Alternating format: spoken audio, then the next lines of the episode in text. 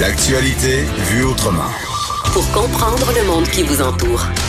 Les effronter. Ça fait longtemps que j'ai un livre qui traîne sur mon bureau, ben longtemps, là, une semaine, une semaine et demie. Ça s'appelle Après la maltraitance, se libérer des blessures de l'enfance. Ça a été écrit par Sarah Lapordo, qui est psychologue. On va lui parler, elle est au bout du fil. Mais avant, je vous explique pourquoi ça m'a pris du temps euh, avant de le lire. Je trouvais ça excessivement difficile. Euh, ce livre-là, le sujet de la maltraitance des enfants, est un sujet qui me touche particulièrement. Et là, avec ce qui s'est passé à Granby, je me suis dit, il faut absolument parler à Sarah Laporte d'Aube, qui a écrit un livre absolument incroyable et important, je crois. Bonjour, Madame Lapordo. Bonjour. Je disais que c'est un livre difficile à lire parce a des témoignages, des témoignages euh, de personnes que vous avez rencontrées en clinique, mais surtout, euh, moi j'ai terminé de le lire hier soir, euh, on se rend compte qu'on n'a pas toujours des comportements adéquats avec nos enfants. On y reviendra. Parlons tout d'abord euh, du cas de cette fillette de Granby, évidemment, qui a trouvé la mort aux mains de ses parents. Euh, on a parlé largement des déficiences de la DPJ. Euh, qu'est-ce qui s'est passé selon vous? On, on l'a vraiment échappé, là, cette petite fille-là, du système? Alors, bon, dans tous les cas, il, est malheureusement inévitable, on peut dire, sur le volume de situations à traiter, que parfois il y a un peu des cas qui passent, on peut dire, entre les mailles du filet. Mais je pense néanmoins que il peut y avoir peut-être deux raisons, en tout cas deux hypothèses, moi, qui, me viennent à l'esprit pour, pour expliquer, euh, euh on peut dire, cette absence ou ce retard de réaction de la part de, de différents euh, services. La première des raisons, c'est euh, qu'il existe, et ça c'est le cas dans un petit peu, euh, je dirais, nos, différentes sociétés, une forme d'idéologie un peu du, du, maintien du lien familial. Hein, cette idée que, eh bien, euh, il faut malgré tout et à tout prix maintenir ce lien familial, et y compris quand ce lien familial il est toxique et que l'enfant est en danger. Eh bien, malgré tout, il y a toujours un peu cette, idéologie du, du maintien du maintien du lien familial. Et puis l'autre raison aussi à laquelle je pense, c'est ce qu'on appelle le conflit d'identification pour les professionnels. C'est-à-dire que les professionnels, à la fois, ils peuvent s'identifier à l'enfant maltraité et donc avoir envie de le protéger, mais ils peuvent aussi être parents ou ne pas l'être, mais potentiellement l'être un jour, et donc s'identifier aux parents et donc être aussi à l'écoute du discours du parent qui va bien souvent être dans le déni de la maltraitance et qui va souvent également eh bien exprimer ses sa propre tristesse par exemple à l'idée d'être séparé de son enfant. Donc le professionnel, il est aussi un peu pris dans le ce conflit d'identification, ce qui fait que eh bien faire un choix par exemple de placer un enfant pour le protéger, c'est un choix euh, parfois absolument nécessaire, mais ça reste toujours un choix difficile à faire pour un professionnel. Mais il n'y a pas aussi, euh, Madame Lapordo, une culture de l'omerta, c'est-à-dire euh, parfois, et, je plaide coupable, on voit des parents avoir des comportements problématiques avec leurs enfants, euh, que ce soit des parents proches de nous ou par contre, par exemple dans la rue, et on fait rien, on dit rien parce qu'on a l'impression que c'est pas de nos affaires. Oui, tout à fait. Alors, il y a, y a, deux choses. Hein. Il y a que effectivement, on a l'impression que, eh bien, ça appartient à cette famille et que, eh bien, on n'a pas à s'en mêler, hein, effectivement, et donc on, reste un petit peu en, en retrait pour euh, euh, éviter d'être intrusif.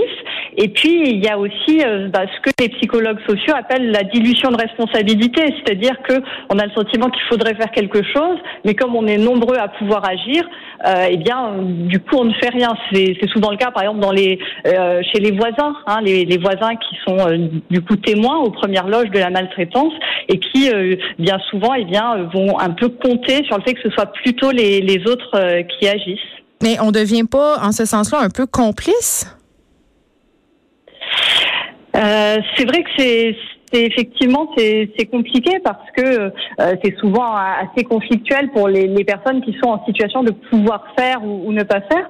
Mais je, je pense que euh, euh, c'est là où je pense que les sociétés peuvent aussi évoluer vers une prise de conscience plus importante pour pouvoir davantage protéger les enfants. Parce que bien souvent ce qui domine c'est effectivement ce, sentiment que eh bien il faut bah, que, que, chacun doit regarder chez lui et, et ne pas ne pas se mêler des affaires des autres, que de toute façon d'autres s'en occuperont Et donc c'est souvent malheureusement ça qui prédomine sur le sentiment de responsabilité, alors que il faut savoir que eh bien tout témoin est en réalité en obligation de signaler. Hein. C'est une obligation faite par la loi. Euh, de signaler. Alors au Québec notamment, c'est le cas pour tout ce qui est violence physique, abus sexuels. Et euh, sinon, eh bien, il s'agit d'une forme de non-assistance à personne en danger. Dans votre livre, euh, parce que bon, évidemment, laissons un petit peu de côté le cas de la fille de Granby, qui est un cas très grave qui nous marque. Vous parlez des différents types de violences qui sont pas nécessairement de la violence physique, mais qui sont tout aussi hmm. pernicieuses. Tout à fait. Notamment, il y a les violences psychologiques, hein, et c'est vrai qu'on pense qu'elles sont quand même très largement sous-estimées parce que elles sont plus difficiles encore à évaluer que les violences physiques. Alors dans les violences psychologiques, il y a euh, tout ce qui est de l'ordre du dénigrement, tu es nul, tu es un bon à rien. Il y a les insultes, il y a également euh, les, moqueries et les humiliations. Euh, il y a aussi les exigences excessives quand elles sont vraiment très importantes. Hein. Un enfant qui doit pendant des heures tous les jours euh, jouer d'un instrument de musique ou, ou euh, pratiquer un sport. Enfin voilà, il y a, y a, différentes formes effectivement de, de violence psychologique. Il y a les négligences lourdes hein, auxquelles on pense aussi souvent moins, mais qui, qui sont tout aussi préjudiciables. Un enfant qui n'est pas nourri euh, suffisamment, dont les besoins fondamentaux les plus primaires ne, ne sont pas pris en compte, la santé, la scolarisation, euh, etc. Et puis, je dirais que la violence peut-être la plus taboue et donc la moins reconnue, ça reste quand même les violences sexuelles. Et il faut savoir qu'en la matière, les enfants sont quand même les premières victimes de violences sexuelles. C'est eux qui sont le, plus exposés à, cette forme de violence.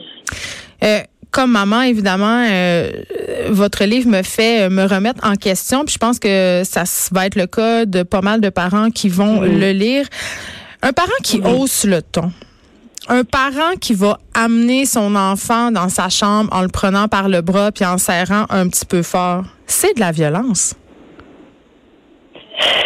Alors, je dirais oui et non. C'est-à-dire, c'est vrai que c'est ce qu'on appelle les violences ordinaires, hein, mais effectivement, on, on, considère quand même que ça n'entre pas dans le cadre de la maltraitance. Il y a quand même une distinction entre les deux. C'est-à-dire, la maltraitance, c'est vraiment les violences qui vont, eh bien, avoir des conséquences graves sur le développement de l'enfant et à long terme, et avoir un impact sur sa vie d'adulte importante. Voilà, c'est ça qu'on considère comme étant de la maltraitance. C'est-à-dire, l'enfant est vraiment en danger. Après, effectivement, ce qui est beaucoup plus euh, c'est les violences ordinaires. Et, effectivement, les, les, recherches récentes en neurosciences ont notamment montré que, eh bien, même ces violences ordinaires sont elles aussi préjudiciables pour l'enfant, même si c'est évidemment dans une moindre mesure. Qu'est-ce qu'on peut faire si on se rend compte qu'on a des comportements violents envers nos enfants? Euh, vous, vous parlez de violence ordinaire, là, en l'occurrence, hein, c'est ça? Ben oui, parce que je pense que ça touche la majorité de nos auditeurs. Hmm. Mmh, Eh bien, c'est vrai que c'est difficile et notamment, je dirais, l'étape la plus difficile, c'est peut-être la première, c'est-à-dire la prise de conscience, parce que bah, dans un premier temps, on a quand même des habitudes, une façon de fonctionner, et puis on se rend compte qu'on aimerait faire autrement. Mais c'est vrai que cette phase de remise en question, elle est souvent euh, très fructueuse et elle permet ensuite, eh bien, de, de pouvoir euh, trouver d'autres solutions euh, que, que effectivement de, de crier. voilà. Alors il y a, y, a des, y a des petites choses simples hein, qui, qui peuvent être fait, euh, eh bien, par exemple, le fait de pouvoir poser des règles, effectivement, mais euh, une par une, par exemple, donner une consigne à l'enfant plutôt que d'en donner euh, trois d'un coup, parce que eh bien l'enfant va, va, pouvoir comme ça plus facilement assimiler la consigne et la respecter. Le fait aussi de donner un peu des rituels à l'enfant, c'est-à-dire que si c'est à l'avance qu'il euh, a un temps limité tous les jours pour les écrans, eh bien, ça limite aussi beaucoup les conflits autour de, des écrans. Enfin, vous voyez un petit peu, il y a des petites astuces comme ça. Et c'est vrai qu'il y a bah, euh, tout, toute l'approche, je dirais, de la parentalité positive, avec euh, beaucoup comme ça de petits outils, de petites astuces qui permettent effectivement, eh bien, de, de trouver d'autres manières de fonctionner avec l'enfant et qui ne ne sont pas assimilables à une forme de laxisme puisqu'il s'agit bien d'éduquer l'enfant, de lui donner des règles, mais euh, effectivement sans en passer par la peur, sans en passer euh, par le stress euh, qui effectivement peuvent être préjudiciables pour l'enfant. En terminant, Madame Sarah Laporto, il nous reste seulement deux minutes. C'est quoi les signaux qui devraient nous alerter chez un enfant? Euh, alors, c'est vrai qu'il y a des signaux qui sont vraiment spécifiques par rapport à la maltraitance. Je pense euh, notamment quand, quand, on voit un enfant euh, qui a tendance à euh, être complètement apeuré et terrorisé dès qu'il entend un adulte qui, qui hausse le ton, par exemple, ou qui se met un petit peu, qui fait la tortue, qui se recroqueville, ou qui, qui met un bras comme pour se protéger. Donc ça, c'est quand même vraiment des signes qui, qui interpellent. Après, il y a évidemment tous les signes d'ordre physique, hein, les, les hématomes, les blessures fréquentes. Enfin voilà, il y a, il y a des choses qui, comme ça, peuvent, euh, quand euh, elles sont euh, fréquentes, quand elles sont nombreuses, qui peuvent interpeller. Et puis après, je dirais que c'est essentiellement pour la maltraitance, ça va plutôt être des signes non spécifiques, c'est-à-dire des signes de mal-être. Et après, bon, il y a tous les signes de mal-être possibles. Mm. Un enfant qui a tendance à être inhibé ou à avoir un comportement agressif, qui a des qui somatise, qui a des maux de tête, des maux de ventre, qui euh, va avoir des problèmes d'insomnie, euh, des problèmes aussi dans les apprentissages scolaires. Euh, et puis après, il y a tout ce qui est de l'ordre de l'anxiété et de la dépression, hein, qui sont aussi des, des, signes de mal-être chez l'enfant. Et disons que quand on voit on observe ces signes-là, et qu'on observe par ailleurs que dans la relation parent-enfant, eh bien, il y, a des choses qui nous interpellent effectivement de l'ordre de la violence, dans la façon dont le, le parent se comporte avec l'enfant ou encore que l'enfant nous parle, se confie à nous, eh bien, il est important dans ce cas-là de pouvoir faire un signalement. Merci. Sachant que dans Dans tous les cas, quand on fait un signalement, on n'est pas responsable de l'issue de ce signalement. C'est simplement, on, informe et puis après, euh, les professionnels euh, agissent. Il faut rester euh, vigilant. Merci beaucoup, Madame Sarah Laporte-Daube. On rappelle le titre de votre livre, Après la maltraitance. C'est publié aux éditions de l'Homme. Merci d'avoir été avec nous. Merci à vous. Merci à tout le monde. C'est déjà tout pour nous. On se retrouve demain de 9 à 10. On va passer une pas mal belle semaine ensemble, je pense.